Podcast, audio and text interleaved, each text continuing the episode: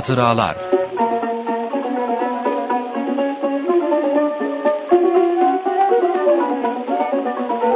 Merhaba değerli dinleyiciler. TGRT FM Radyosu'nun İstanbul stüdyolarından hepinize merhaba. Bir haftalık bir aradan sonra yine sizlerle beraberiz. Bu beraberliğin mutluluğunu yaşıyoruz elbette ve hepinizi sevgi ve saygıyla selamlayarak programımızı açıyoruz.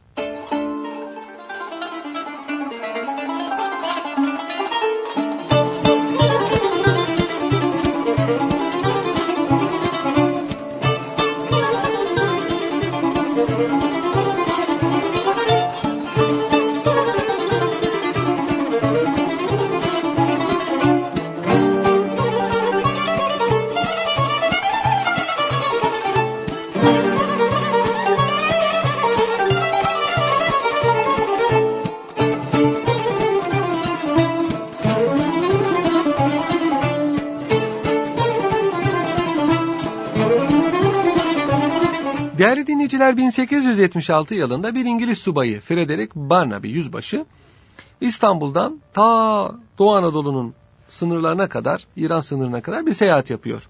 Bir kış günü. Söylediğine göre bu seyahat onun yıllık izni değerlendirme vasıtası. Daha önce de Rusya'ya gitmiş, Türkistan'ı gezmiş. Fakat anlaşılan Frederick Barnaby bir istihbarat subayı ve bu vesileyle İngiliz politikasının hakim olduğu Orta Doğu'da ve Asya'da bir takım incelemelerde bulunuyor. Frederick Barnaby 93 Harbi denilen Osmanlı-Rus Harbi öncesinde Osmanlı ülkesini geziyor. Osmanlılarla Ruslar arasında çıkması muhtemel bir savaşta Türklerin ne derece mukavemet edebileceklerini ve buradaki yerli azınlıkların ne derece faaliyette bulunacaklarını tespit etmek üzere buraları dolaşıyor. Ve raporlar hazırlıyor. Raporlarını Küçük Asya Seyahatnamesi adıyla e, topluyor. Bu kitap İngilizce basılmış, Türkçe'ye de tercüme edilmiş. Ve şurasını da söyleyelim ki Frederick Barnaby Türk dostu. E, Türklere sempatiyle bakan bir kimse. Ve bu yıllarda e, gezip tozduğu yerleri anlatması bizim için kıymetli birer vesika oluyor. Daha önceki programlarda da Frederick Barnaby'nin bu seyahatlerinden belli pasajlar sizlere aktarmıştık. Bu hafta da istiyoruz ki Frederick Barnaby'nin bu seyahatinden belli pasajları sizlere aktaralım. Bu haftaki pasaj e, Doğu Anadolu'da geçiyor. Ankara üzerinden, Yozgat üzerinden e, Tokat'a oradan aşağıya iniyor. E, Fırat Nehri'ni geçiyor. Arapkir'de kalıyor. Arapkir'den Fırat Nehri'ni geçerek Eğin'e geliyor. Eğin bugün Erzincan'ın bir kazası. Küçük bir kaza günümüzde. Çok az insan yaşıyor. Fakat e, o zamanlar öyle değil. O zamanlar 10 bin nüfusu olduğunu söylüyor Eğin'de e, Frederick Barnaby. Ermeni Protestan Kilisesi'ni ziyarete gidiyor burada. Malum Ermeniler Gregoryendir Türkiye'deki Ermeniler. Fakat az sayıda Katolik ve daha az sayıda Protestan Ermeni de vardır. Osmanlı Devleti ilk zamanlar bunlara müsaade etmemişti ama sonra Ermenilerin bu vesileyle bölüneceğini ve bir güç olmaktan çıkacağını düşündü ve Ermenilerin Katolik ve Protestan mezhebine geçmelerine izin verdi. Tabi böyle olunca Protestan Gregorian Ermeniler Rusya'nın, Katolik Ermeniler Fransa'nın, Protestan Ermeniler de İngilizlerin nüfuz grubu odağı haline geldi. Her neyse. Ve bunlar da Anadolu'da kendi kiliselerini kurdular. Arapkir'e benzeyen bu şehirdeki Ermeni Protestan Kilisesi'ni ziyarete gidiyor Frederick Barnaby. Burada İngiltere Kraliçesi ve Osmanlı Sultanı'nın onuruna koro şarkıları dinliyor. Ve orada vaaz veriyor e, Orta, e, Protestan Ermeni papazı. İsa, Hazreti İsa Yahudileri nasıl Sezar'ın hakkını Sezar'a verin buyurduysa bütün Osmanlı tebası olan Hristiyanların da böylece Türk idarecilerine bağlılık ve itaat göstermeleri gerekir diyor. Burada bir tüccarın evinde kalmış, Ermeni tüccarın evinde kalmış her zamanki gibi.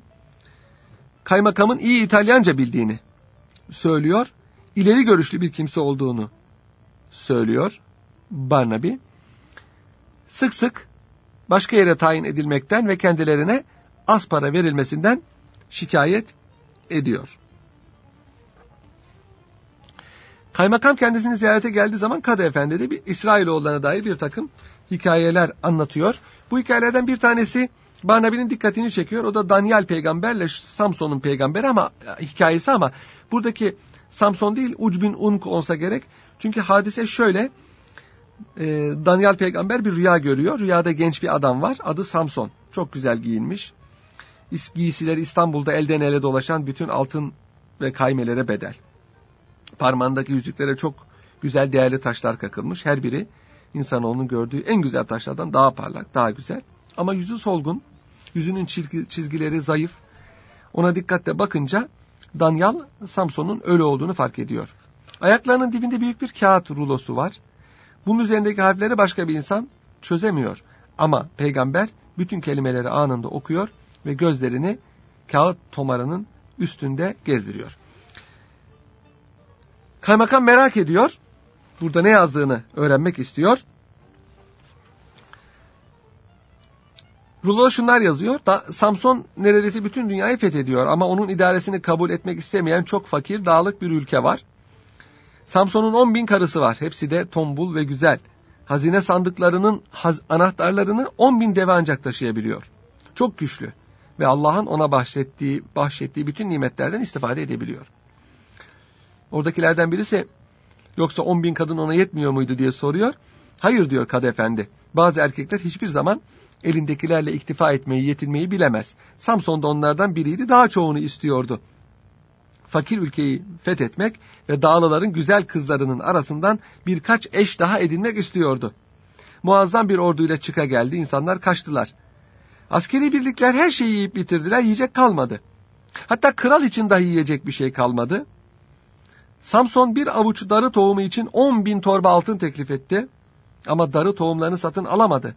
Askerler öldüler, çavuşlar öldüler, paşalar öldüler ve en son Samson da öldü. Kadı Efendi diyor ki, eğer buraya gelirlerse dilerim Rusların sonu da böyle olur. Evet. Ha, hikaye meşhur bir hikayedir. E, fakat Eyle Meliki Ucbin Unk için anlatılır. Rivayete göre kabri bulunduğu zaman göğsünde altından bir plakada bu hadise yazıyormuş. Görün dünyanın en zengin insanı olduğum halde bir avuçları alamadım ve açlıktan ölüyorum şeklinde yazmış. Çok ibretli bir hadisedir. İsrailoğullarına ait.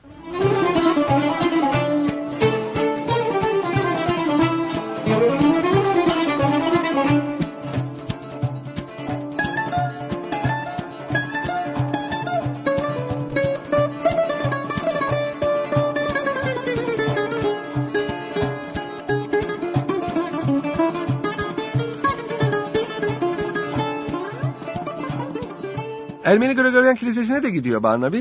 Eğinde yerleri bir camideki gibi kalın İran halılarıyla örtülü. Duvarda cicili bicili çerçevelerin içinde resimler asılı. Dindar Ermeniler binayı hınca hınç doldurmuşlar. Kadınlar balkonları işgal etmişler. Ve kafeslerin arkasında oldukları için yüzleri görünmüyor. E, Hristiyanlar da eski Hristiyanlar da aynı Müslümanlar gibi kadınlar ibadethanelerine gider ama balkonda ve kafes arkasında ibadeti takip ederler. Yani kadınların e, erkeklerle farklı cemaat teşkil etmeleri mabetlerde Hristiyanlarda da Müslümanlarda da aynıdır. Yahudilerde ise zaten kadınlar mabetlere hiçbir zaman iştirak edemezler, cemaat teşkil edemezler. Giderlerse de yine aynı şekilde kafes arkasından ibadeti takip edebilirler.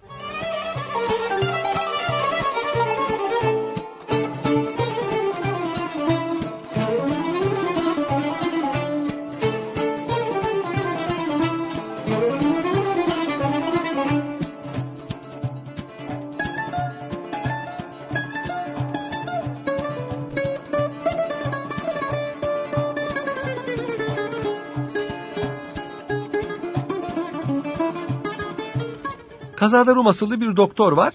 O Rum asıllı doktor da Türk hekimlerinin cahil olduğunu ve e, uygulamalı anatomi dersi görmedikleri için cahil olduklarını söylüyor. Otopsinin yasak olduğunu söylüyor. E, bundan dolayı şikayet ediyor. Tabi bu sözlerin ihtiyatla karşılamak lazım. Evet belki e, tıp fakültelerinde anatomi dersi bugünkü bir kadavra üzerinde yapılmıyordu ama ciddi bir anatomi dersi görülüyordu. Zaten anatomi tıbbın esasıdır. Kaldı ki tıp fakülteleri kurulmadan önce klasik tıp öğretiminde de anatominin ehemmiyeti vardı. Otopsinin yasak olması e, mevzi hadiseler içindir. Yani her ölümde değil ancak şüpheli ölümlerde otopsiye izin verilmiştir. Rum doktorun bu e, değerlendirmesini biraz abartılı olsa gerek. Zaten Barnaby de bunu ihtiyatla karşılamış.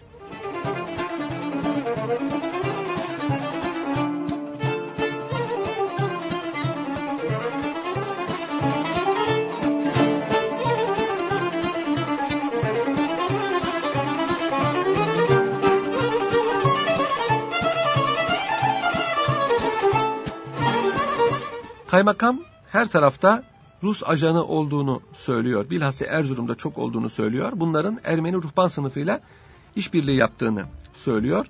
Diğer şehirlerdeki Ermenilerin Ruslarla pek alışverişi yok. Ve Ruslar e, buralarda daha az sevilirler diyor.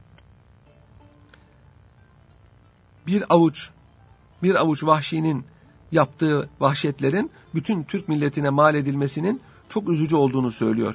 O zamanlarda Bulgaristan'da bazı kıyım hareketleri oluyor Bulgarlara karşı. Bulgarlar da Türklere yapıyor vaka ama bu tarihler sebebiyle işlenen cinayetler Avrupa basınında çok muazzam yer buluyor ve Türkler Bulgarları kesiyor, öldürüyor, imha ediyor diye neşriyat yapılıyor.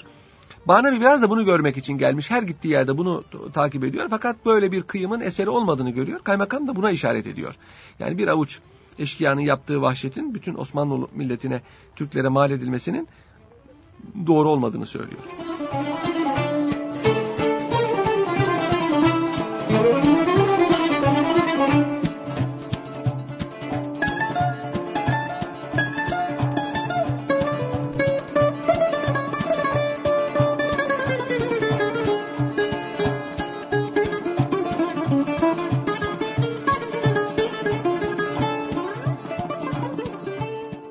Gün yola çıkıyor.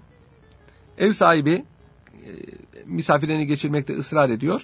Fırat'ın üzerinde 40 metre genişliğinde o zaman Fırat dar bir tahta köprü var. Bu tahta köprüden beraber geçiyorlar. Yol seyyahları Muzur Dağı'na götürüyor. Çok geçmeden karşılarına bir buzul çıkıyor. Donmuş satı en az 100 metre uzunluğunda. Eğim ise ortalama bir İngiliz evinin damından daha dik. Buradan nasıl geçecek, geçeceğiz diye birbirlerine soruyorlar ve e, uşağı olan, Türk uşağı olan Mehmet oradan çok çabuk ineriz inşallah kemiklerimizi de kırmayız diyor ve atı buzula doğru sürüyor. Buzun kenarına varınca hayvan titremeye başlıyor ve ondan sonra baştan aşağı kayıyorlar.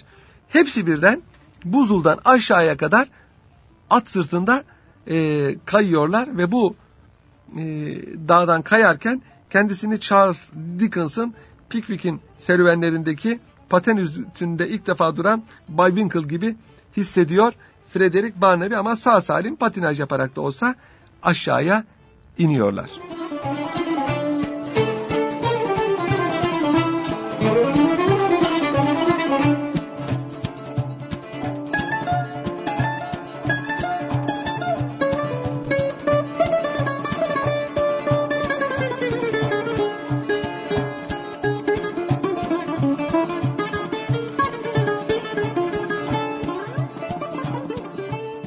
Yolda bir hana ulaşıyorlar.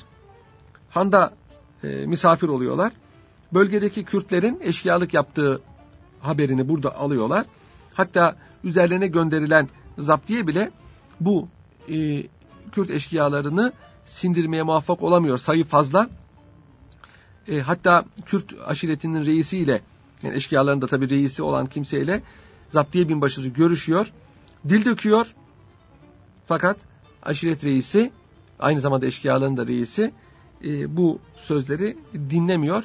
Bu, bu Frederick Barnaby için de e, ilgi çekici bir hadise olarak e, anlatılıyor. Müzik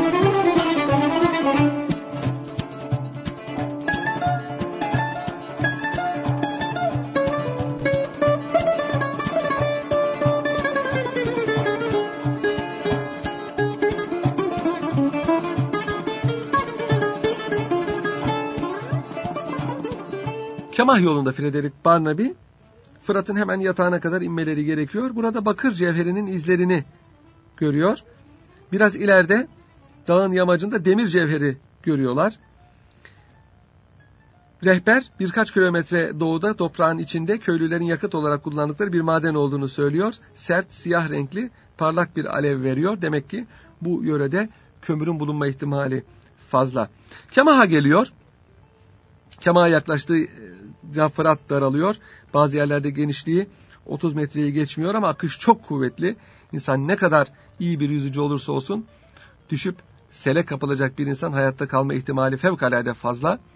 Kayalar, taşlar e, kanalı tıkıyor ancak suyu bir saniye bile e, ancak durdurabiliyorlar.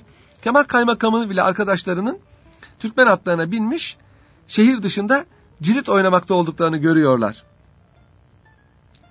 E, cirit oyununu uzun uzun tasvir ediyor Frederick Barnaby. Ondan sonra kaymakamın atlarını çok beğeniyor. Şimdiye kadar böyle güzel at görmedim. Türkmen atları böyle güzelmiş diyor. Sonra Kemah'a geliyorlar. Kemah'ın evlerini, Kemah'ın şehrini tasvir ediyor. Kemah'taki mabetleri anlatıyor. Kemah 800 evi ve 4000 kişilik nüfusu olan bir şehir. Arpa bu bölgede çok bol, bolluk var, zenginlik var. Kemah'a met ediyor. Kaymakamla görüşüyor. Tabi her gittiği yerde kaymakamlar ve oranın zenginleriyle ve ekaliyetleriyle görüşüyor Barnaby. Kaymakam Türk emellerinden bahsediyor. Ee, ancak İngiltere'nin bizim Kafkasları Ruslardan geri almamıza izin verip vermeyeceğini merak ettiğini söylüyor. Kaymakamın biraz idealist olduğu anlaşılıyor. Türkiye'de hoşgörü olduğunu, hürriyet olduğunu, Müslümanların her dine müsamahayla baktığını, halbuki Rusların zor kullanarak insanları Ortodoksluğu kabul ettirdiklerini, dinlerini değiştirmeleri için kadınlarla çocukları kırbaçladıklarını anlatıyor. Ve bunu Frederick Barnaby'e de tasdik ettiriyor.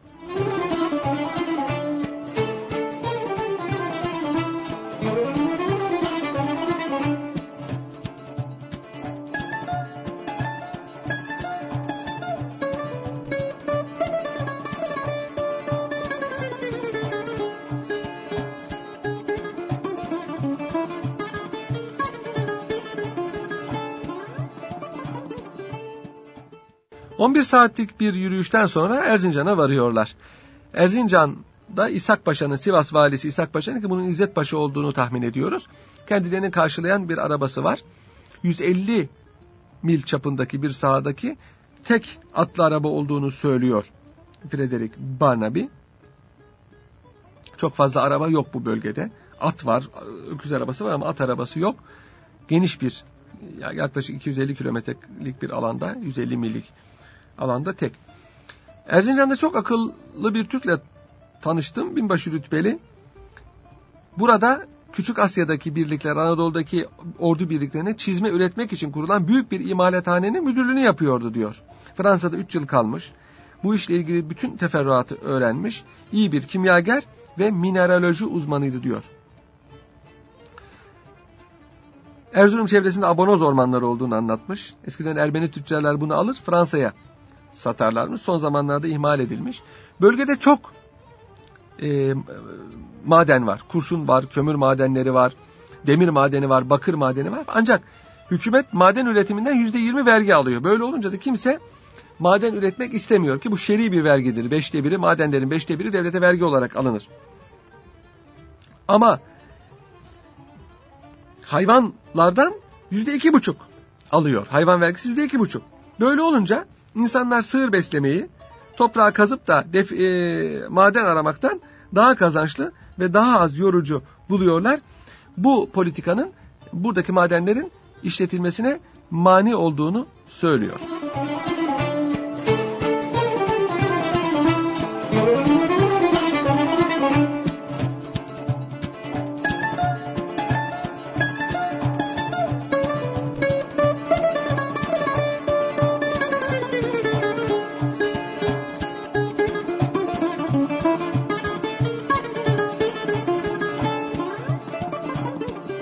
Erzincan'da tek Avrupalı İtalyan bir doktor. 50 senedir Erzincan'daymış. Ev, e, Sivas Paşası'nın bir akrabasını ziyarete gidiyordu. O da hastaymış. Onu onu tedaviye geliyor.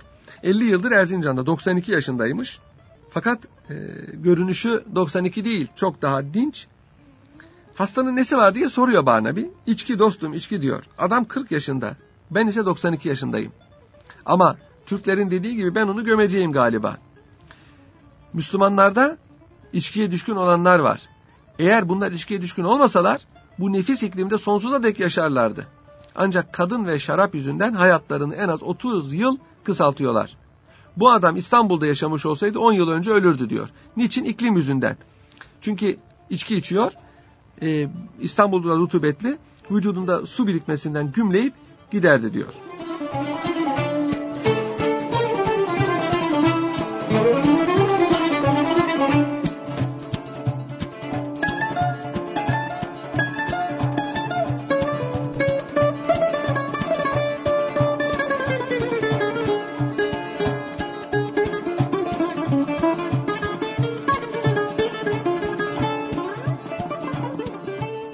Erzincan mutasarrıfı ki o zaman Osmanlı ülkesinde vilayetler sancaklara, sancaklar kazalara, kazalar köylere ayrılıyordu. Erzincan bir sancak. Erzurum vilayet. Erzincan sancağı Erzurum vilayetine bağlı. Vilayetlerin başında vali var. Sancakların başında eskiden sancak beyiydi. Sonra bunlara mutasarrıf dendi. Mutasarrıf var. Erzincan mutasarrıfı Vidin'den gelmiş. Bulgaristan'daki Vidin'den gelmiş. Orada idareciyken Bulgarları isyana kışkırtan bir Rus casusunu tevkif etmiş.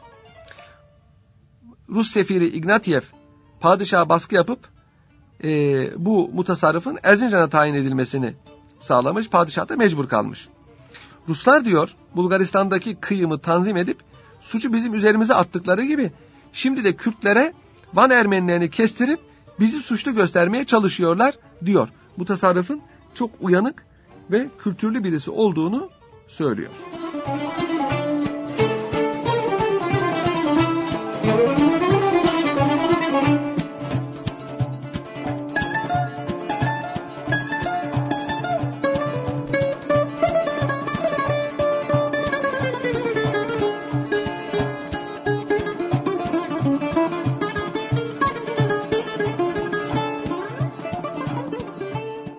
Hapishaneyi ziyaret ediyor Barnaby. Hapishanede 19 mahkum var. İkisi Hristiyan. 17'si Müslüman. Bu iki Hristiyandan birisi kalpazanlık yapmış, sahte para basmış, diğeri karısını öldürmüş. Daha sonra Müslüman okulunu ziyaret ediyor. Yozgat'taki Ermeni çocuklara bir e, problem sormuştu. O problemi soruyor. E, burada hoca da bu problemi çözemiyor. Bu zeka gerektiren bir soru. Yani yalnızca matematik sorusu değil. Frederick Barnaby Yozgat'taki Ermeni okulunu ziyaret ettiği zaman Ermeni okulunda bu bir sual sormuştu. Bu suali oradaki çocuklar bilemediler. Ancak hocalara sorunca hocalar bu suale cevap verebildi. Burada yani Erzincan'daki Türk Mektebi'nde hoca da bu soruya cevap veremiyor. Meğer bu e, Barnaby'nin daha önce mektepte okurken hocasının kendisine e, sorduğu suallerden birisi. Sual şöyle hatırladığım kadarıyla bir adam bir tarlayı 3 saatte bir başkası da 4 saatte biçiyor. İşbirliği yaparlarsa ikisi işi kaç saatte tamamlar? Kimisi üç buçuk saat diyor. Efendim kimisi başka cevaplar veriyor ve bu suale doğru dürüst cevap veren çıkmıyor.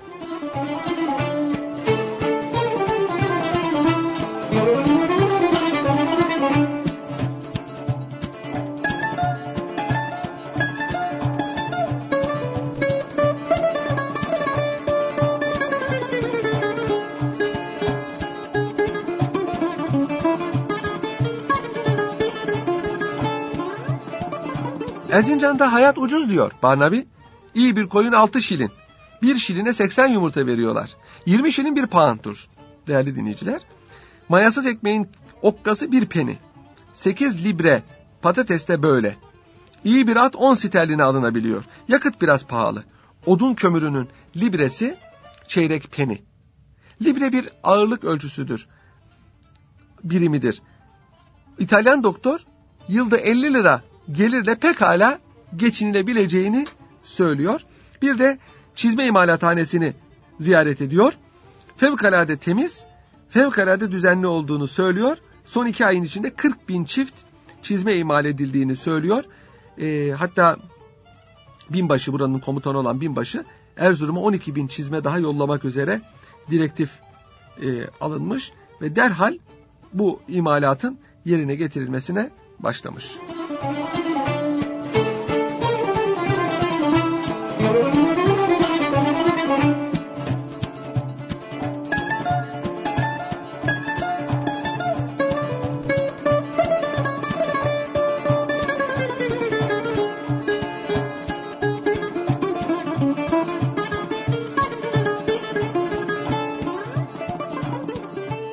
Mutasarrıf Paşa'nın iyi bir insan olduğunu söylüyor. Halk seviyor kendisini. Erzincan'a geleli birkaç ay olmuş ama kısa bir süre içinde sokakları nizama sokmuş. Erzincan'ı Anadolu'nun en temiz şehirlerinden biri haline getirmeye vakit bulmuş. Bölgede pamuk yetişiyor ve bu pamuktan kumaş dokutmak için bazı makineler almaya teşebbüs etmiş. E, müteşebbis bir kimse. Ancak e, Erzincan'da fazla para yok kimsede. İnsanlar ellerindeki azıcık parayı da riske atmaktan korkuyorlar. Bu sebeple bu projenin yani pamuk dokuma projesinin gerçekleşmesi mümkün değil. Öteden beri ama Erzincan'da evlerde ev ihtiyacını karşılamak üzere bez e, dokunur. Bana bir Erzincan'ı çok beğenmiş. Erzincan'daki idarecileri de çok beğenmiş. Ve Sivas valisi İzzet Paşa'nın Erzincan'da inşa ettirmekte olduğu camiyi gezmiş. Kendi parasıyla yaptırdığı cami. İnşaat 3 yıldır sürüyordu ve ancak caminin yarısı tamamlanmıştı. Duvarlar şehre 12 kilometre uzaklıktaki bir taş ocağından getirilmiş, taştan ve mermerden yapılmıştı. Tamamlandıktan sonra caminin Anadolu'daki camilerin en güzeli olacağı söyleniyordu. Evet bu cami bitmiştir, tamamlanmıştır değerli dinleyiciler. Fakat e, Büyük Erzincan zelzelesinde 1939 yılında e, yıkılmıştır. Bugün elimizde bu fevkalade güzel caminin fotoğrafları mevcuttur.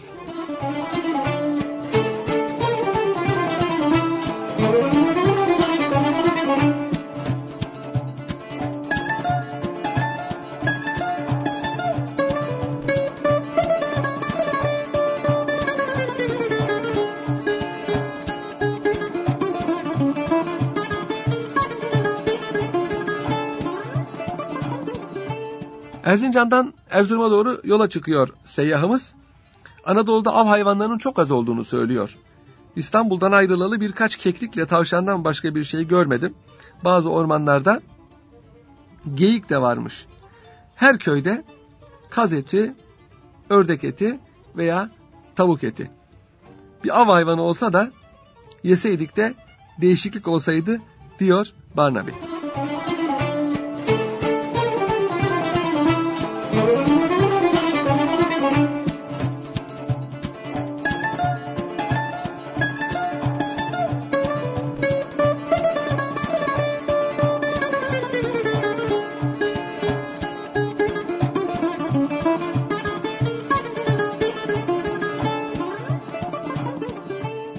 Erzurum'a geldiğinde vali Kürt İsmail Paşa'ya uğruyor. Birkaç ay önce Rus çarı buranın Ermeni psikopasına bir nişan göndermiş. Konsolos da valiyi atlayıp nişanı kendisi vermiş. Bundan dolayı Ermenilerle Müslümanların arası açılmış.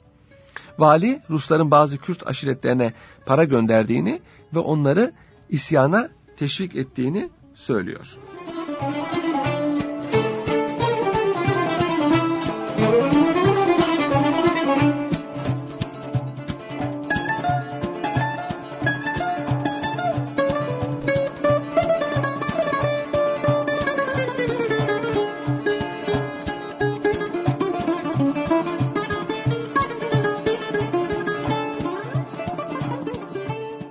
Erzurum'da İngiliz konsolosluğu var.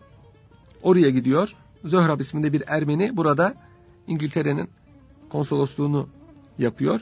İstanbul'dan zaten bir telgraf gelmiş. Frederick Barnaby'yi e, prezente eden bir telgraf gelmiş. Onun için Erzurum'a gittiğinde e, yadırganmıyor. O zamanlarda e, Erzurum'da İran'dan getirilen tömbekinin gümrük vergisi %8'den %76'ya yükseltilmiş. Çünkü Türk tütününün okkası 25 61 kuruşken aynı kalitede Acem tömbekisi 25 kuruşmuş. Bu da tabii e, Türk e, tömbeki tüccarının zararına sebebiyet verdiği için e, arttırılmış vergi. Öyle olunca Türk tütünü tekrar rağbete dönmüş.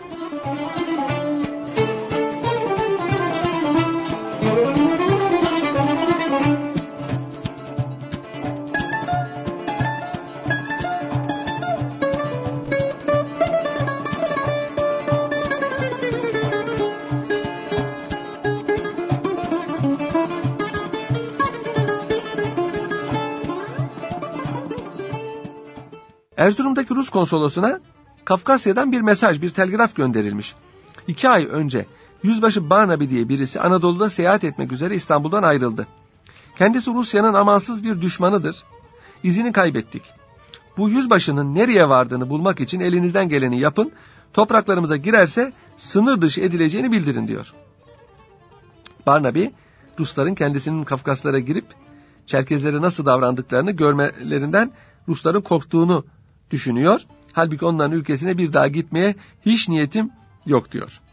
Ruslar Doğu Anadolu dağlarına hakim olurlarsa Dicle ve Fırat vadilerinden Suriye'ye kadar inebilirler. O zaman Mısır'ı ele geçirmelerini önlemek için büyük askeri harcamalar yapmamız gerekir diyor.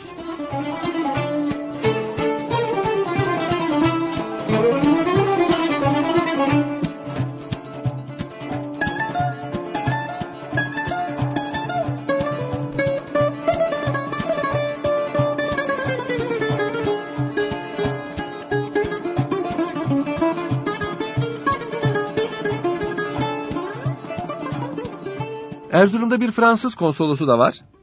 Hemen hemen bütün varlıklı Hristiyanlar Rus pasaportu taşıyor. Rus konsolosu muazzam entrikalar çeviriyor. Hastanenin baş cerrahı bir Rum hekim. Asistanlarından birisi Macar. Hastane güzel, hastalar bakımlı ama sayıları çok kalabalık. Çünkü güneyden gelen Türk muhacirler yeterli beslenememiş olduklarından dolayı kansızlar.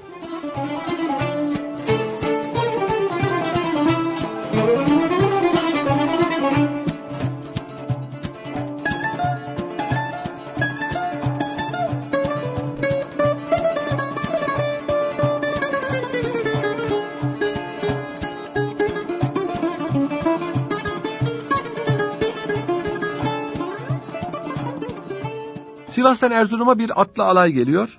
Süvari bir sefer sırasında keşif için ordu komutanının gözü ve kulağıdır diyor Barnaby. Redifler mermisiz atış talimi yapıyorlar. Nişan almadan tetiğe asılıyorlar. Bu Barnaby'nin dikkatini çekmiş.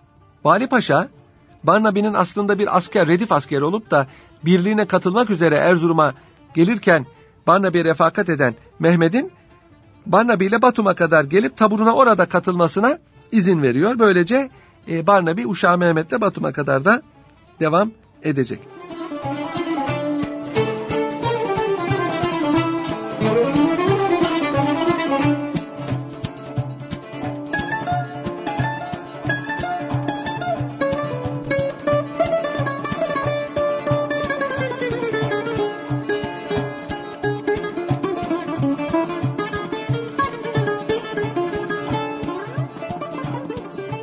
Erzurum'un İstanbul kapısı var, Ardahan kapısı var, Kars kapısı var.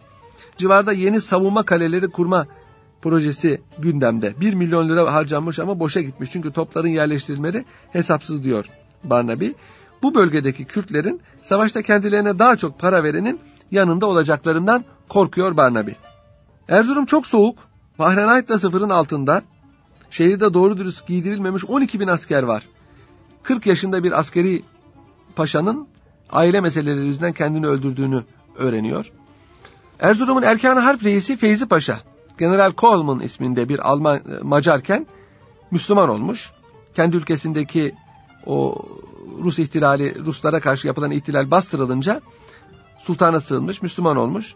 Çıkacak savaşta Ruslar yenildikten sonra İstanbul'a çekilip tekaüde ayrılmak istiyor. Şu anda 70 yaşında diyor.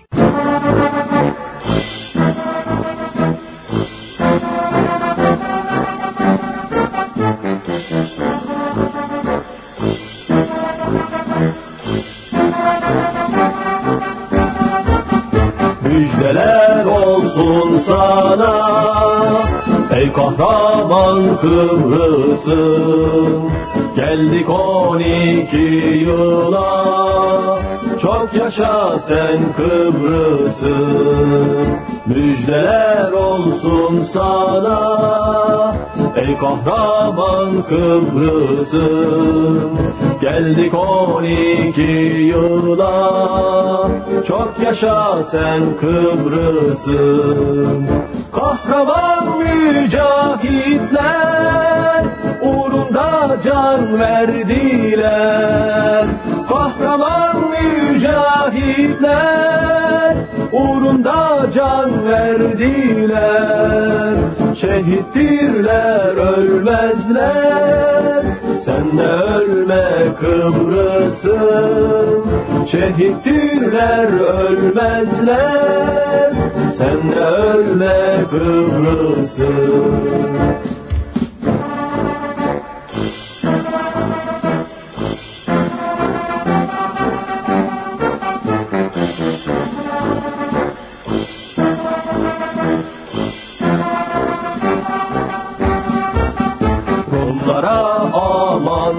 aman vermez Mehmetçiktir tek dostum.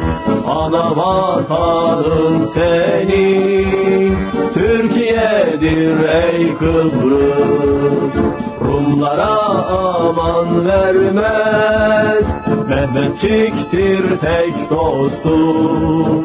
Ana vatanın senin Türkiye'dir ey Kıbrıs. Sahip çıkarım sana imandandır bu sevgim. Sahip çıkarım sana imandandır bu sevgim. Osmanlı'dan yadigar bir mirasın sen Kıbrıs. Osmanlı'dan yadigar bir mirasın sen Kıbrıs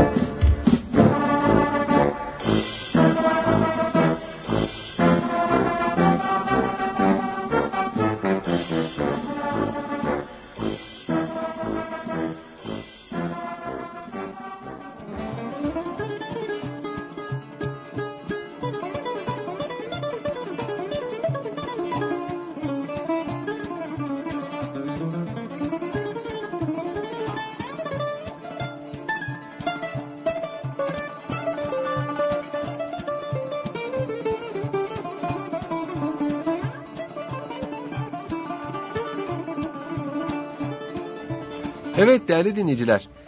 Frederick Barnaby Erzurum'dan Van'a doğru hareket ediyor. E, Van'a doğru yola çıkıyor. Vaka General Coleman yani Erkan Harp Reisi Feyzi Paşa bir harp çıkarsa Van yolu üzerinde bir tehlike geleceğini öngörmüyor. Çünkü Malazgirt yakınlarında çok kuvvetli bir müstahkem mevki var. Rusların muazzam kayıplar vermeden burasını zapt etmeleri imkansız. Çarın birliklerinin Kafkasya'da öyle sanıldığı kadar kuvvetli olduğuna inanmıyor. Ona kalsa o yönde saldırıya geçerek savaşı hemen başlatırdı ki sonraki hadiseler General Coleman'ın ne kadar haklı olduğunu ispatlamıştır. Seyyahımız da Van'ı merak ediyor. Van'da olup bitenleri yerinde görmek üzere Van'a doğru yola çıkıyor. Ve böylece bizim de programımız sona eriyor. Başka bir programda sırası gelirse Barnaby'nin Van yolunda neler gördü, Van'da neler gördü, dönüş yolunda nelerle karşılaştı, ne gibi hatıralar yaşadı onları sizlere aktarırız. Haftaya bir başka hatıralarla Radyonuz TGRT FM'de buluşuncaya dek hoşçakalın değerli dinleyiciler.